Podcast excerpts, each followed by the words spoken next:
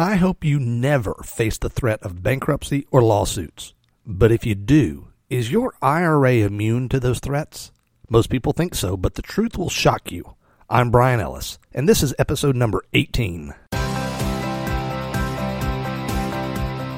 You're listening to Self Directed Investor Radio, America's only podcast exclusively for affluent, self directed investors, where each day of the week you receive innovative investment strategy and deadly accurate market analysis that's untainted by Wall Street and unblemished by government propaganda, all in seven minutes or less. Coming to you now from iTunes, Stitcher, and SDIRadio.com, here's your host, Brian Ellis. Well, my friends, I've just returned from a trip where I was performing an intensive due diligence assessment of a new investment provider, and let me just say, this one is exciting. I'll tell you more about this opportunity in the coming days and weeks, but suffice it to say, investors who are financially qualified will love this one because it beautifully meets the three pronged standard I call grandma cocktail party spouse. It's simple enough to explain to grandma in under a minute. It's profitable enough to make you look like an investment wizard at cocktail parties and it's safe enough to get your spouse's seal of approval. I'll have more about this wonderful team and what they can do for you in future episodes, or you can go to sdiradio.com slash assets right now for more info. sdiradio.com slash assets. Folks, there's a common belief that goes something like this. I don't have to worry about losing my IRA if I get sued or file for bankruptcy because it's protected by law. File that one under the heading, if only it was true. Theoretically, there is a substantial degree of legal protection afforded to your IRA. Unfortunately, that protection does vary depending on the state where you live, and also it depends on one other huge wild card. That wild card is Has a prohibited transaction ever been committed in your account? A prohibited transaction is any action you take that is counter to the restrictions placed on your IRA by our pals at the IRS such as using the money to buy a second home, or gifts for your friends, or any number of a bunch of other really confusing technical restrictions. So you're thinking, I've never bought a second home with my IRA, nor do I use it to buy gifts for my friends, so I'm probably in the clear. Well, to quote the goofy, past his prime ESPN sportscaster Lee Corso, not so fast, my friend. I'll shine the light on prohibited transactions in just a moment, but first, the relevance of prohibited transactions to your IRA is that if you commit one, even accidentally, then your IRA is instantly stripped of all of the tax advantages and legal protection afforded to it under law. At that moment, your IRA is nothing more than a regular financial account and can be taken from you by lawsuits or via bankruptcy. You heard that correctly. The same IRA that your attorney told you wasn't subject to bankruptcy is squarely in the danger zone for both BK and for normal lawsuits. So, have you committed one of these egregious financial sins? You probably wouldn't know for sure if you did, but a terrifying cautionary tale will certainly get your attention. Joanne Doria Tony had an IRA at Charles Schwab worth about $300,000 at the time that she and her husband filed for bankruptcy, and she clearly expected to be able to keep that money. She also had another account at Schwab that wasn't an IRA and that she used for other purposes, like borrowing money from Schwab and such. She never did anything with the IRA funds at all that was prohibited. Nothing. Everything by the book.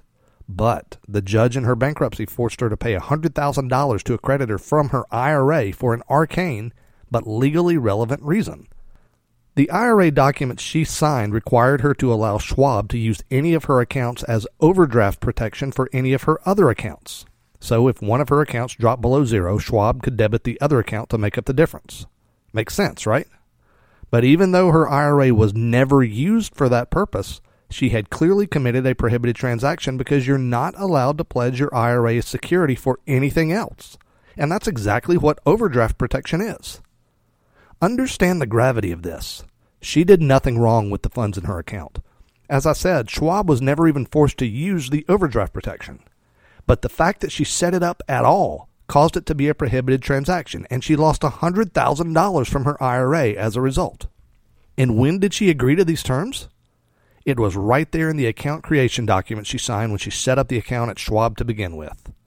I guarantee you that Mrs. Tony did not think she had committed a prohibited transaction or that her IRA was at risk in any way. But she lost $100,000 for a reason she had absolutely no reason to expect would cause her a problem. And she's lucky it wasn't more. And guess what, my friends? That kind of language is in every IRA account opening document. including the one that you used, because it makes sense for the custodian to tell the truth, but it's still dangerous. That's the bad news. The good news is if she'd had a lawyer who knows this area of law, and there are precious few, she could have acted ahead of time to be prepared and protected. So, what about you? What perfectly innocent thing have you done that is a violation of the prohibited transaction restrictions? This isn't intended to be a scare tactic, my friend, but a warning I'm sharing with you because the worst thing would be for you to successfully build a large retirement nest egg and then lose it due to this level of unpreparedness. So here's what I recommend. If you have any reason to suspect you'll be facing either lawsuits or bankruptcy, take action right now. Contact one of the very, very few lawyers in America who know how to help you deal with this. The number of lawyers who really know that part of the law is only in the dozens nationwide, so they're in short supply but that's a search worth the effort. Or if you'd like to make it easy, just drop by sdiradio.com slash protectmyira and I'll connect you with the very best of them. There, problem solved. Again, if you have any reason to expect you could be involved in bankruptcy or lawsuits or any type of creditor action, then you should make sure your IRA is protected right now. Just go over to sdiradio.com slash protectmyira. No spaces there. Again, just sdiradio.com slash protectmyira. And note, don't even think that insurance will protect you from this risk. It just doesn't. And here's the truth of the matter.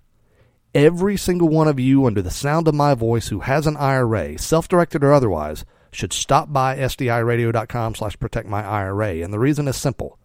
You never know when you're going to be in a car wreck or have a tenant who does a slip and fall deal, either of which could lead to a big lawsuit that could destroy your financial situation entirely. So, my friends, Please don't take that chance. Well, that was a bit of a downer, I'll admit. Sorry about that.